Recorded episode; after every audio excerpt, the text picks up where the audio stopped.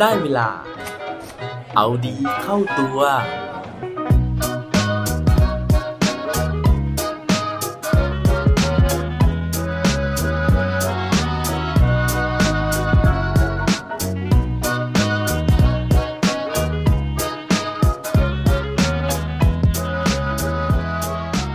คุณคิดว่าทำไม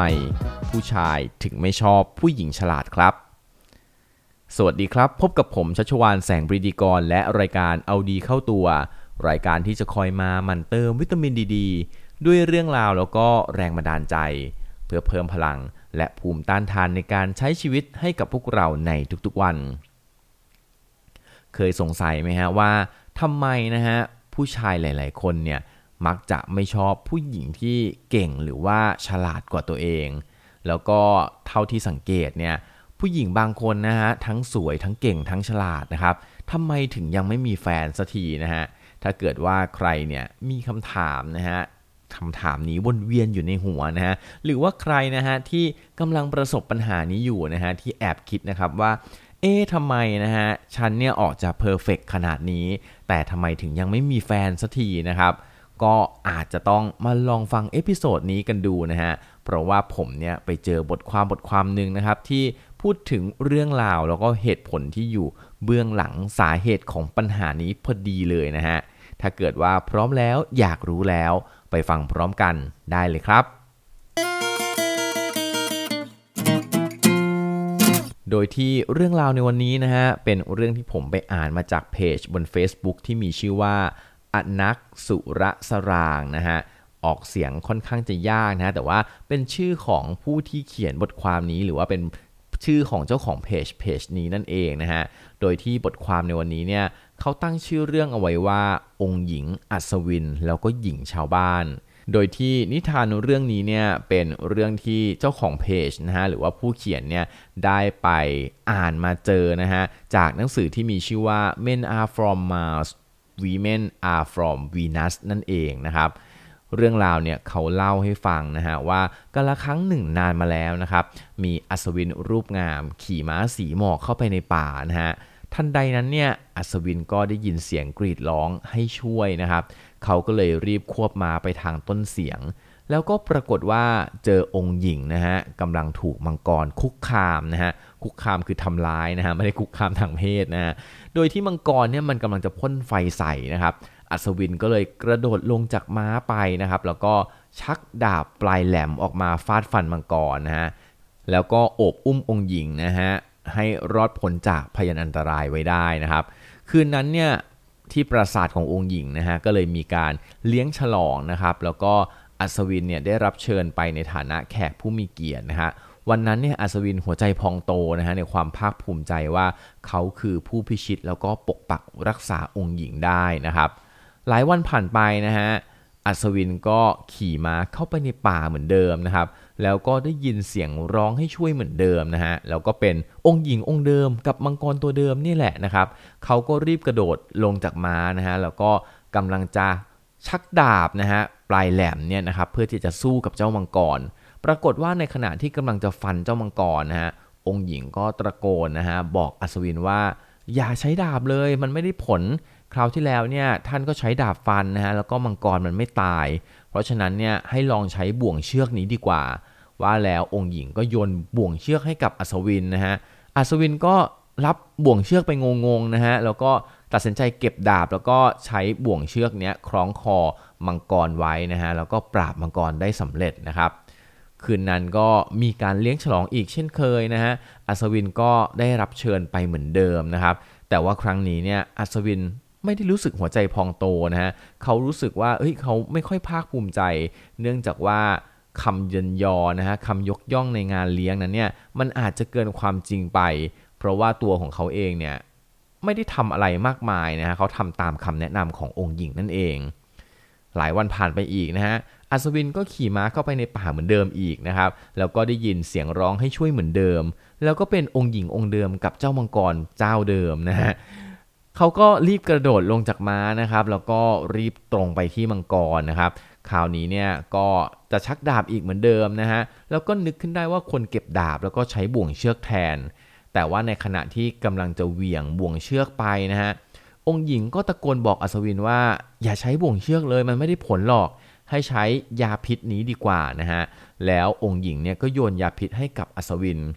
อัศวินก็ทำหน้างงๆอีกนะฮะ แล้วก็อะใช้ยาพิษก็ยาพิษนะฮะ ก็หาวิธีในการกรอกยาพิษเข้าปากมังกรได้สำเร็จ แล้วก็ช่วยองค์หญิงได้อย่างสำเร็จอีกเช่นเคย คืนนั้นฮะก็มีงานเลี้ยงฉลองอีกนะฮะ อัศวินเนี่ยก็ได้รับเชิญไปในฐานะแขกผู้มีเกียรตินะฮะ แต่วันนั้นเนี่ยอัศวินบอกว่าหัวใจห่อเหี่ยวมากนะฮะ เพราะว่าวันนี้รู้สึกไร้เกียรติไร้ความภาคภูมิใจ เขาไม่ใช่ผู้วิชิตนะฮะ แล้วก็เขาไม่อาจปกปักรักษาองค์หญิงได้ เพราะองค์หญิงเนี่ยเหมือนจะปกปักรักษาตัวเองนะฮะ เพราะว่ายื่นยาพิษให้กับอัศวินในการที่จะใช้จัดการเจ้ามังกร หลายวันผ่านไปนะฮะ อัศวินก็เข้าไปในป่าเหมือนเดิมนะฮะ ได้ยินเสียงร้องให้ช่วยเหมือนเดิม แล้วก็เจอกับเจ้ามังกรตัวเดิม แต่ครั้งนี้เจ้ามังกรกำลังคุกคามนะฮะ หญิงชาวบ้านธรรมดาธรรมดาคนหนึ่งนะฮะ ว่าแล้วอัศวินก็กระโดดลงจากม้านะครับ แล้วก็เข้าไปหามังกร หวังว่าจะฟาดฟันเจ้ามังกรด้วยดาบคู่กาย ขณะที่กำลังจะเงื้อดาบกำลังจะฟันเนี่ยก็นึกได้ว่าเฮ้ยควรเก็บดาบแล้วก็ใช้บ่วงเชือกแทน แต่ก็ลังเลอีกนะฮะว่าเอ๊ะหรือจะใช้ยาพิษดีไหมตามที่องค์หญิงเคยแนะนำในขณะที่กำลังงงเนี่ยหญิงชาวบ้านก็ร้องใหญ่เลยนะฮะว่าช่วยด้วยช่วยด้วยนะฮะเพราะว่ามังกรกำลังจะเริ่มพ่นไฟแล้วนะครับ เธอไม่รู้หรอกนะฮะว่า อัศวินเนี่ยจะปราบมังกรด้วยวิธีไหนนะฮะแต่ว่าเธอเชื่อว่าอัศวินจะช่วยเธอได้ ตอนนั้นอัศวินก็เลยตัดสินใจลืมทุกอย่างเลยนะฮะทิ้งทุกอย่างไว้นะครับ แล้วก็กลับมาใช้อาวุธคู่กายที่เขาถนัดที่สุดนะฮะนั่นก็คือเจ้าดาบนั่นเองอัศวินเงื้อดาบฟาดฟันเจ้ามังกรนะฮะแล้วก็ช่วยหญิงชาวบ้านคนนั้นเนี่ยให้รอดพ้นจากพยานอันตรายไว้ได้ คืนนั้นที่หมู่บ้านของผู้หญิงชาวบ้านนะฮะก็มีการเลี้ยงฉลองในหมู่บ้านเล็กๆนะฮะแล้วก็ได้เชิญอัศวินเนี่ยไปในฐานะแขกผู้มีเกียรติเหมือนกันเลยนะฮะแต่ว่าวันนั้นเนี่ยสิ่งที่ต่างก็คือว่าอัศวินรู้สึกว่าหัวใจของเขาเนี่ยมันพองโตนะฮะเขามีความภาคภูมิใจ เขารู้สึกว่าตัวของเขาเนี่ยเป็นผู้พิชิตแล้วก็สามารถปกป้องรักษาชีวิตของหญิงชาวบ้านเอาไว้ได้ และหลังจากที่คืนของการเลี้ยงฉลองผ่านไปนะฮะอัศวินเนี่ยก็ตัดสินใจที่จะขอหญิงชาวบ้านคนนั้นเนี่ยแต่งงานด้วยแล้วก็อยู่กินกันอย่างมีความสุข นิทานเรื่องนี้นะฮะผู้เขียนนั่นก็คือดรจอห์นเกรย์ได้กล่าวเอาไว้นะฮะว่านิทานเรื่องนี้สอนให้รู้นะฮะว่าลึกๆแล้วผู้ชายทุกคนต้องการที่จะเป็นอัศวินสำหรับองค์หญิงของเขานะฮะ ถึงแม้ว่าอัศวินจะเห็นแล้วก็ซาบซึ้งในความหวังดี ความห่วงใยแล้วก็คำแนะนำจากเจ้าหญิง แต่ถ้าเกิดว่ามันมากเกินไปเนี่ยมันจะไปทำลายความเป็นอัศวินในใจของเขาได้ ไม่รู้ว่าทุกคนที่ได้ฟังในวันนี้นะจะเห็นด้วยกับดรจอห์นเกรย์หรือเปล่านะครับแต่ว่าสำหรับผมเองเนี่ยผมคิดว่าเรื่องราวเหล่านี้นะฮะคือบางครั้งเนี่ยเราสามารถที่จะให้คำแนะนำกันได้นะครับ แต่ว่าการที่เราได้รับคำแนะนำบ่อยๆเนี่ยเราอาจจะรู้สึกจุกจิกในหัวใจนะฮะเหมือนอย่างเวลาที่ผมขับรถไปเองเนี่ยนะครับแล้วคนข้างๆเนี่ยก็จะบอกกำกับนะฮะว่าเฮ้ยต้องหยุดรถนะฮะต้องเลี้ยวซ้ายต้องเลี้ยวขวา ต้องระวังรถคันหน้าเนี่ยเรามักจะรู้สึกนะฮะว่าทำไมเราถึงกลายเป็นเด็กน้อยทำไม เราดูเป็นคนขับรถไม่เก่งเหรอนะฮะหรือว่าเราดูเป็นคนขับรถไม่เป็นหรือเปล่า คนข้างๆเนี่ยถึงต้องคอยพูดต้องคอยบอกตลอดเวลาว่าเราจะต้องทำอะไรในสเต็ปถัดไปนะฮะเพราะฉะนั้นเนี่ยการที่เราจะรักษาความสัมพันธ์กับใครก็ตามนะฮะเขาบอกว่าบางครั้งเนี่ยเราอาจจะต้องแกล้งโง่บ้างนะฮะ เราอาจจะต้องแกล้งใส่ซื่อบ้างนะฮะ เพื่อที่เราจะได้ทำให้คนข้างๆ เนี่ย เขารู้สึกว่าตัวของเขามีคุณค่านะฮะ แล้วก็จะเกิดความภาคภูมิใจ แล้วก็มีความสุขที่จะอยู่กับเราได้ในที่สุด หวังว่าเรื่องราวในวันนี้นะฮะจะทำให้ทุกคนที่ได้ฟังนะครับ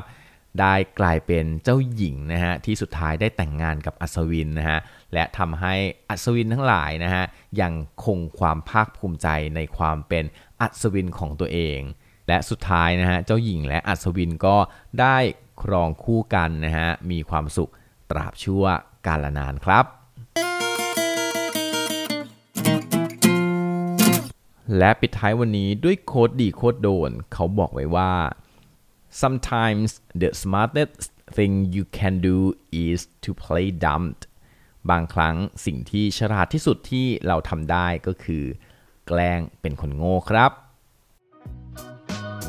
อย่าลืมกลับมาเอาดีเข้าตัวกันได้ทุกวันจันทร์ พุธ ศุกร์ พร้อมกด subscribe ในทุกช่องทางที่คุณฟัง รวมถึงกดไลค์ กดแชร์เพื่อแบ่งปันเรื่องราวดีๆ ให้กับเพื่อนๆของคุณผ่านทุกช่องทางโซเชียลมีเดีย สุดท้ายนี้ขอให้วันนี้เป็นวันดีๆ ของพวกเราทุกคน สวัสดีครับ